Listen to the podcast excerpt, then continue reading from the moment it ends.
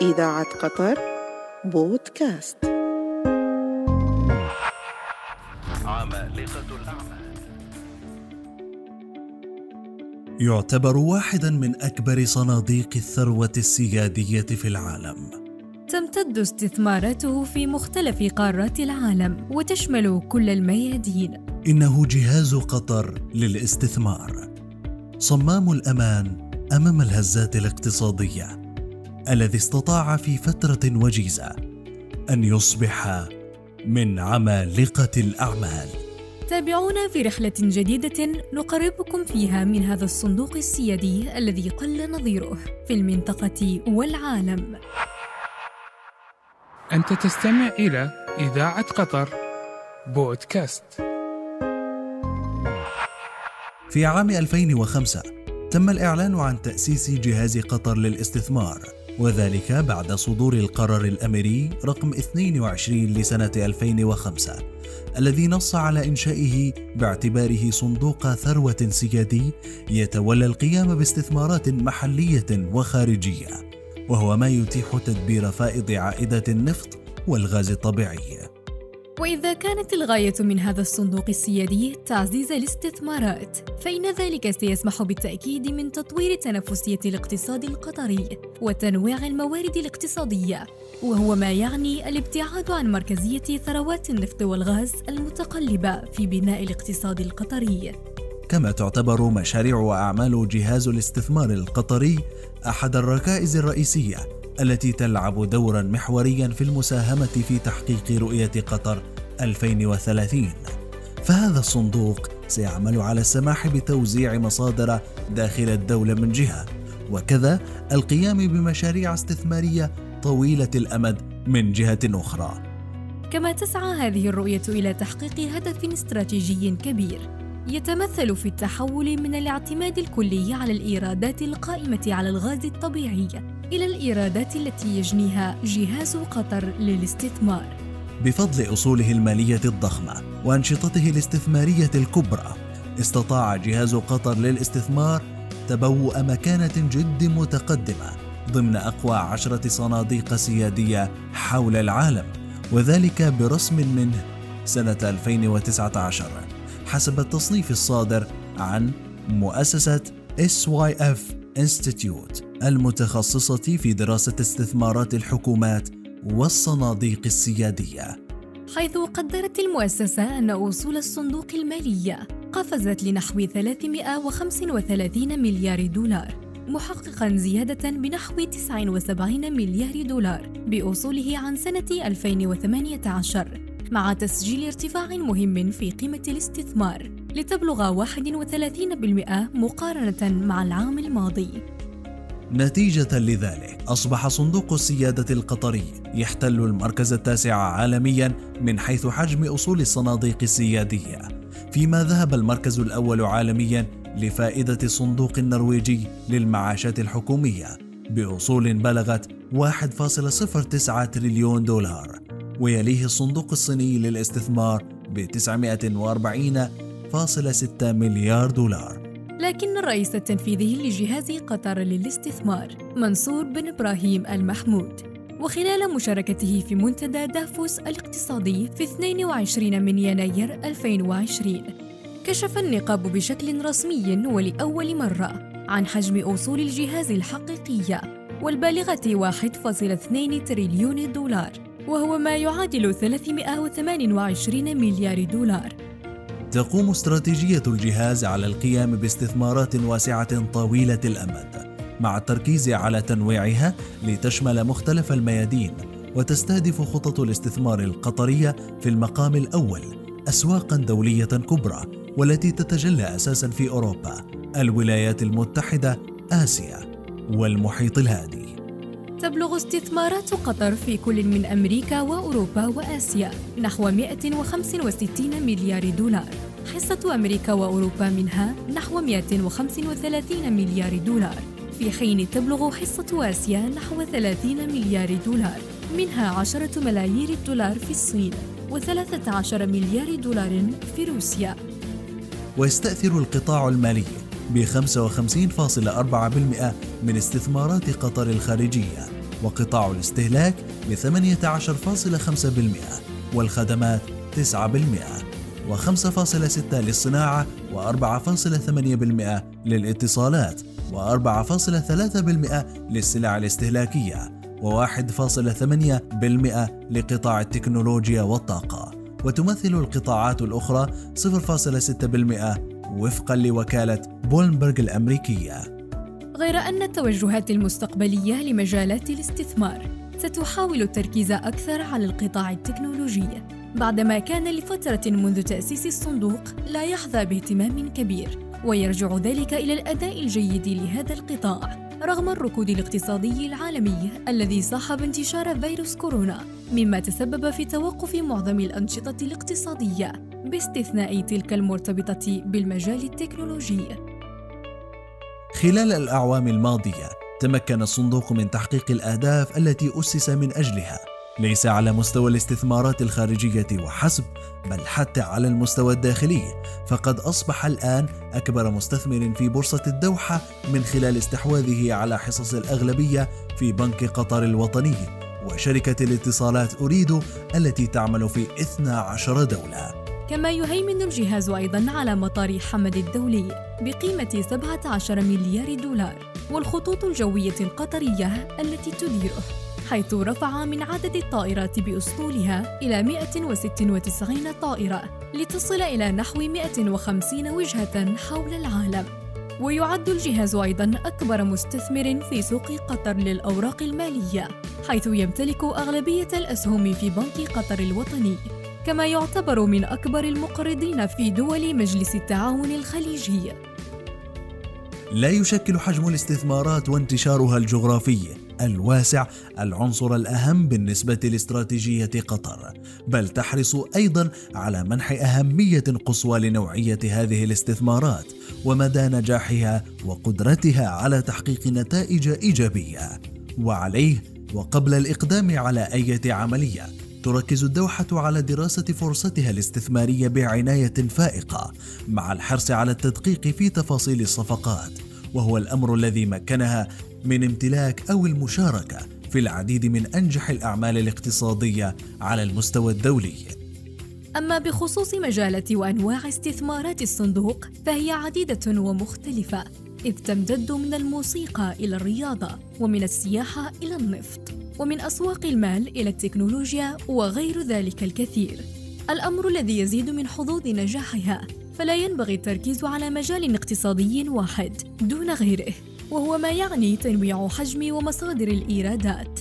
ويشكل تنويع المحفظة الاستثمارية على الصعيد العالمي جزءا من استراتيجية جهاز قطر للاستثمار وذلك في ظل المتغيرات التي تعيشها الأسواق والعملات والتقلبات التي تشهدها اقتصادات العالم إلى جانب عدم استقرار المحروقات وهو ما يؤثر بشكل سلبي على حجم الإيرادات.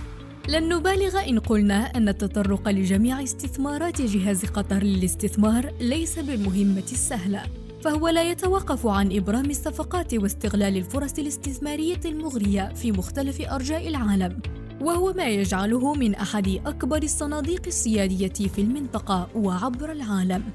في محطتنا الموالية ننقلكم في رحلة حافلة ومثيرة نقربكم فيها من حجم ونوعية هذه الاستثمارات التي تشمل مجالات لا حصر لها كما تمتد في مختلف القارات والدول.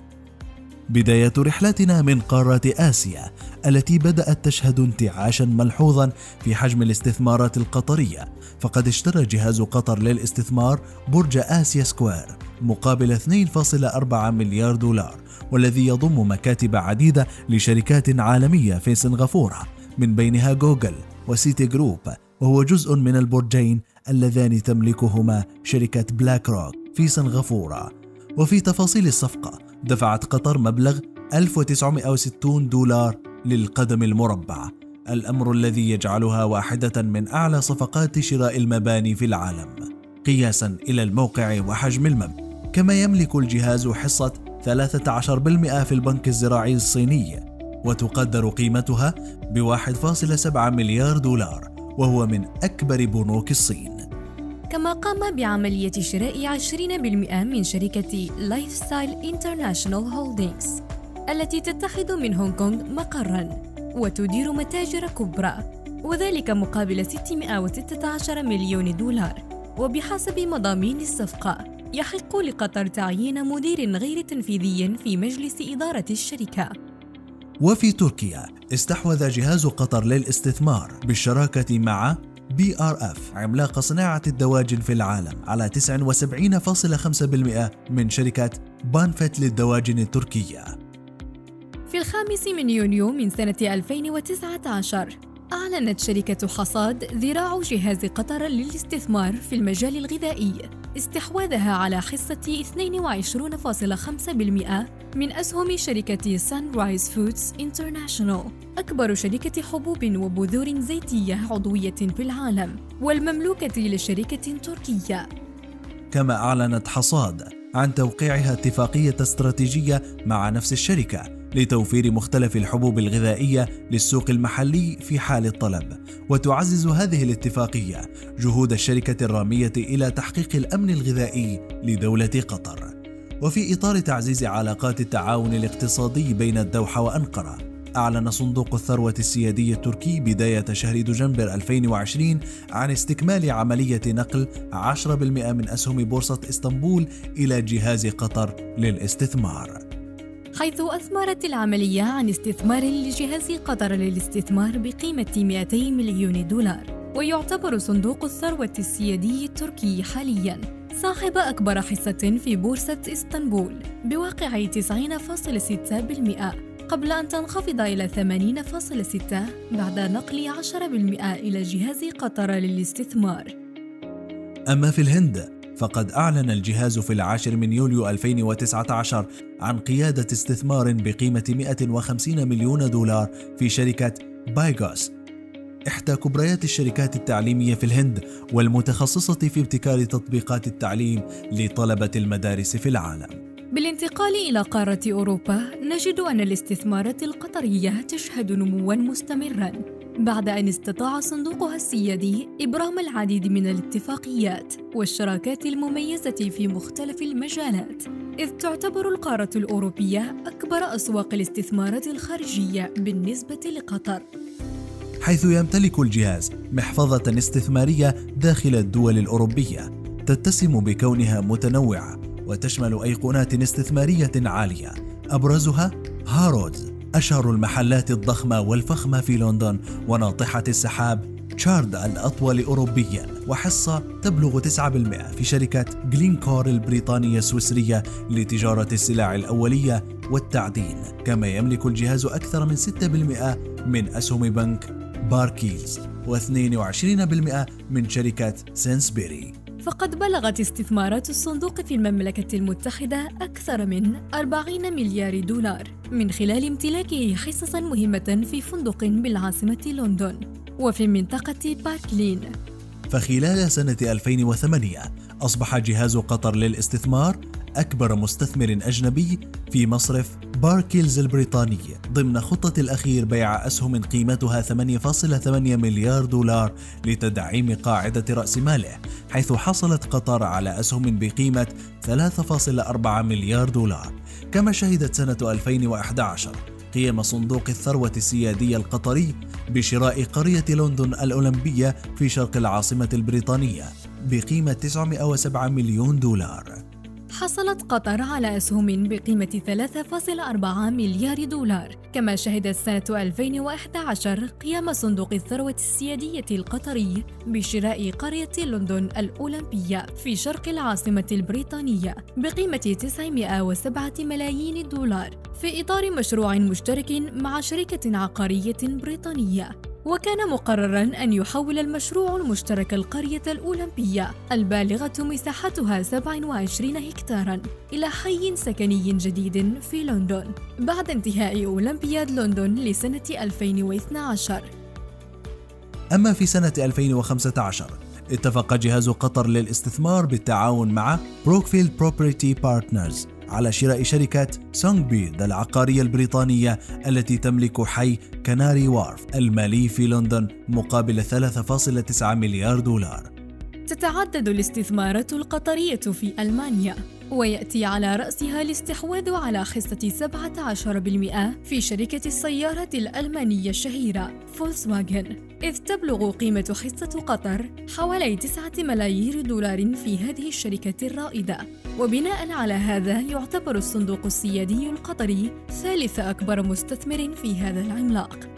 من ألمانيا نتجه غربا نحو فرنسا حيث استحوذ صندوق الثروة السيادية لقطر على 2% في شركة النفط الفرنسية العملاقة توتال بقيمة تجاوزت ملياري أورو لتصبح بذلك قطر من بين أكبر خمس مساهمين في الشركة الفرنسية بعد موظفي الشركة والمستثمر البلجيكي ألبير فرير. إضافة إلى هذا اكتملت صفقة الاستحواذ الكلي على نادي العاصمة الفرنسية الشهير لكرة القدم باريس سان جيرمان بعد شرائها الثلاثين بالمئة المتبقية. وبحسب تقارير غير رسمية بلغت قيمة الاستحواذ نحو 100 مليون يورو من بينها 20 مليونا كديون متراكمة على النادي. علاوة على استحواذ الاستثمار القطري على المبنى الذي يضم مقر صحيفة لوفيغارو. ومكاتب السفارة الأمريكية في قلب باريس. من خلال صفقة بلغت قيمتها نحو 300 مليون يورو وتبلغ مساحة المبنى 23 ألف متر مربع. وفي سويسرا تمتلك قطر 8% من المصرف السويسري كريديت سويس كما أن لديها استثمارات في شركة إكستراتا بي إل سي السويسرية للتعدين. بخصوص روسيا دفع جهاز قطر للاستثمار 239 مليون يورو مقابل 24.99% من أسهم الشركة المشغلة لمطار بولكوفو الواقع في سنت الواقع في سنت بطرسبورغ بشمال روسيا. وتعتزم شركة المستثمر الأول الذراع العقارية لجهاز قطر للاستثمار توظيف 500 مليون دولار بالاشتراك مع شركة غازبروم الروسية. في قطاع العقارات الروسي ولا سيما في العاصمة موسكو. أعلن جهاز قطر للاستثمار عن إكمال صفقة الاستحواذ على حصة نسبتها 18.93% من أسهم شركة روزفيرت الروسية التي تعد أكبر شركة منتجة للنفط في روسيا. منذ تأسيسه سنة 2005 أثارت الفرص الاستثمارية بأمريكا انتباه صندوق السيادة القطري. فحسب البيانات الرسمية تبلغ نسبة استثمارات قطر في الولايات المتحدة الأمريكية ما يعادل 24% من إجمالي استثماراتها في الخارج. ووفقا لإحصائيات سابقة فإن حجم الاستثمارات القطرية في أمريكا وصل إلى 100 مليار دولار. خصصت 10 مليارات دولار منها لمجال المباني التحتية. وتتنوع مجالات الاستثمار ما بين قطاع العقارات والصحة، المال والطاقة والتكنولوجيا المعلومات. ومن أجل تعزيز تواجده ومكانته، يمتلك جهاز قطر للاستثمار مكتبا له في مدينة نيويورك الأمريكية منذ عام 2015 ووضع خططا لاستثمار هناك بملايير الدولارات وقد استحوذ الجهاز على نحو 10% من شركة Empire State Realty Trust المالكة لمبنى إمباير ستيت في مدينة نيويورك الشهير في عام 2016 مقابل 622 مليون دولار. ويملك الجهاز 3.8 في شركة بروكفيلد بروبرتي وحصة 4.6% من شركة النفط العالمية رويال داتش إلى جانب جروفنر هاوس وحصة في كل من بنك أوف أمريكا الذي يعتبر ثاني أكبر البنوك التجارية في الولايات المتحدة الأمريكية من حيث القيمة السوقية وشركة المجوهرات الأمريكية تيفاني كما أعلن الجهاز الاستحواذ على حصة كبيرة في شركة أوريكس للخدمات الوسيطة أكبر مشغل لخدمات النفط الخام الوسيطة في القطاع الخاص بحوض برميان جنوب غرب الولايات المتحدة ليبلغ إجمالي استثمارات صندوق الثروة السيادي في أوريكس نحو 550 مليون دولار. في أواخر ماي 2019 تم الكشف عن استثمار صندوق السيادي القطري الأمريكي المعروفة أيضا باسم التمويل الجماعي في شركة سوفي. إذ باعت الشركة أسهمها بقيمة 500 مليون دولار إذ تم شراؤها من طرف جهاز قطر وعدد من المستثمرين الآخرين. أما في مطلع نوفمبر كشفت مجموعة فنادق ماريوت العالمية أنها باعت فندق سانت ريجيس في نيويورك لجهاز قطر للاستثمار في صفقة بلغت قيمتها 310 ملايين الدولارات. كما أقدم الجهاز على افتتاح مكتب له في منطقة وادي السيليكون بمدينة سان فرانسيسكو في إطار خطة الجهاز باستثمار نحو 35 مليار دولار في الولايات المتحدة والتي نفذ منها حاليا أكثر من 70% نتجه جنوبا نحو أمريكا اللاتينية. تم إنشاء صندوق استثماري مشترك بين الجهاز ووكالة التقاعد الحكومية الأرجنتينية أنيسيس بقيمة 1.3 مليار دولار. يدفع الجهاز منهم مليار دولار من أجل الاستثمار في الأرجنتين. كما اشترت الخطوط الجوية القطرية حصة مقدارها 10% من شركة لاتام أكبر شركة طيران في أمريكا اللاتينية ومقرها في البرازيل وتشيلي. رغم التركيز الكبير من طرف جهاز قطر للاستثمار على السوق الأوروبية والأمريكية إلا أن هذا لا يعني صرف أنظاره عن الأسواق الناشئة. ففي قارة أفريقيا أنشأ بنك قطر الوطني العديد من الفروع في دول القارة السمراء.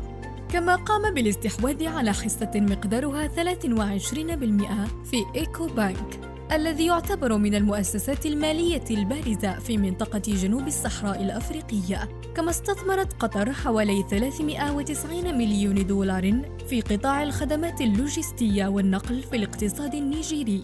إلى جانب هذا أقدم الجهاز على القيام بالعديد من الاستثمارات في مجالات الزراعة بالسودان.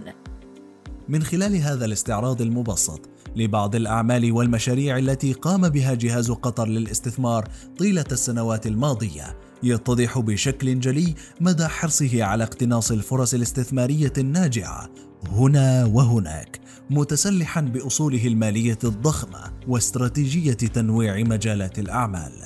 بناء على ذلك تمكنت قطر من بسط سيطرة استثمارية في كل مكان متاح. الأمر الذي جعل الاقتصاد القطري يضمن إيرادات متوازنة بعيدة عن اضطرابات أسعار المحروقات. في نفس الوقت تتميز استثمارات الصندوق بتوظيف أكثر من نصف أصوله في الملكية الخاصة والأسهم المدرجة، إذ يستهدف عوائد أعلى بعيدا عن السندات الحكومية الدولية، كما أنه يركز أكثر على أن يكون مستثمرا للمدى الطويل وهذا يعطيه ميزة الشركات التي تعتمد البحث عن مستثمرين بآفاق طويلة المدى.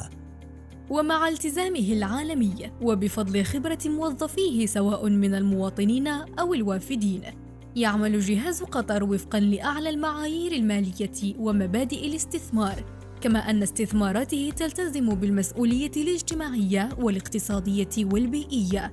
وتتطلع إلى تحقيق ما هو أبعد من العائدات قصيرة الأجل حيث يسعى إلى تحقيق التنمية الشاملة والمبتكرة والمتوازنة للثروة لقد حققت دولة قطر نجاحات قياسية في مجالات الاستثمارات الخارجية، حتى باتت تمتلك شبكة استثمارات واسعة ومتنوعة شملت جميع قارات العالم، وهو ما أسهم في تنوع اقتصاد الدوحة. فالقطاعات غير النفطية شهدت تطورا إيجابيا كبيرا حيث أصبحت تمثل النسبة الأكبر من حجم الاقتصاد بفضل نمو حجم الاستثمارات الخارجية.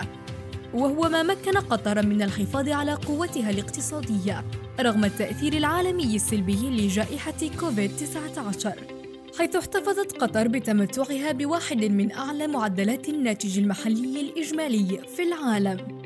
فحسب تقرير صادر عن جهاز التخطيط والإحصاء القطري لسنة 2018 شهد القطاع غير النفطي نموا ملحوظا حيث وصلت نسبة مساهمته في الناتج المحلي إلى ما يقدر ب 67.7% سنة 2017 لقد تمكن الاقتصاد القطري خلال السنوات الأخيرة من اكتساب مزايا عدة. جعلته ذا قدرة عالية على مواجهة التحديات والمخاطر المحتملة. فبفضل ما يتمتع به من مرونة وتنوع بات حاليا أحد أقوى الاقتصادات الإقليمية ومن بين أكثر الاقتصادات الواعدة على الصعيد العالمي. بناء على كل ذلك واعتمادا على أسس يتمثل في التوفر على شبكة استثمارية في غاية القوة تتغلب الدوحة على كل التحديات. فقد تمكنت من الخروج من حيزها الجغرافي الضيق بواسطة حيز أعمال أكثر ضخامة ورحابة في مقابل اقتصادات غير تنافسية ريعية نفطية بلا بدائل ممكنة في الأفق القريب. والأهم أنها تعيد اكتشاف نقاط ضعفها مما يعطيها قدرة على التعامل معها بصورة أفضل. في النهاية لا يمكننا إلا أن ننوه بجهاز قطر الاستثماري الذي لعب دورا محوريا في دعم تطوير تنافسية الاقتصاد القطري وتسهيل التنوع الاقتصادي وتحسين المهارات المحلية. الأمر الذي سمح بإعادة بناء اقتصادي لا يراهن على الفرص الكلاسيكية الضيقة وإنما التطلع إلى المستقبل عبر التركيز على الآجال الطويلة. وهو ما يعكس وضوح الرؤية ومتانة التخطيط. وكذا حسن استغلال الإمكانيات.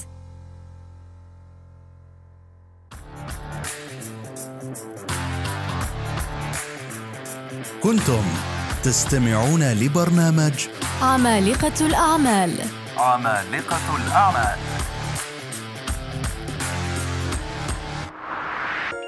إذاعة قطر بودكاست.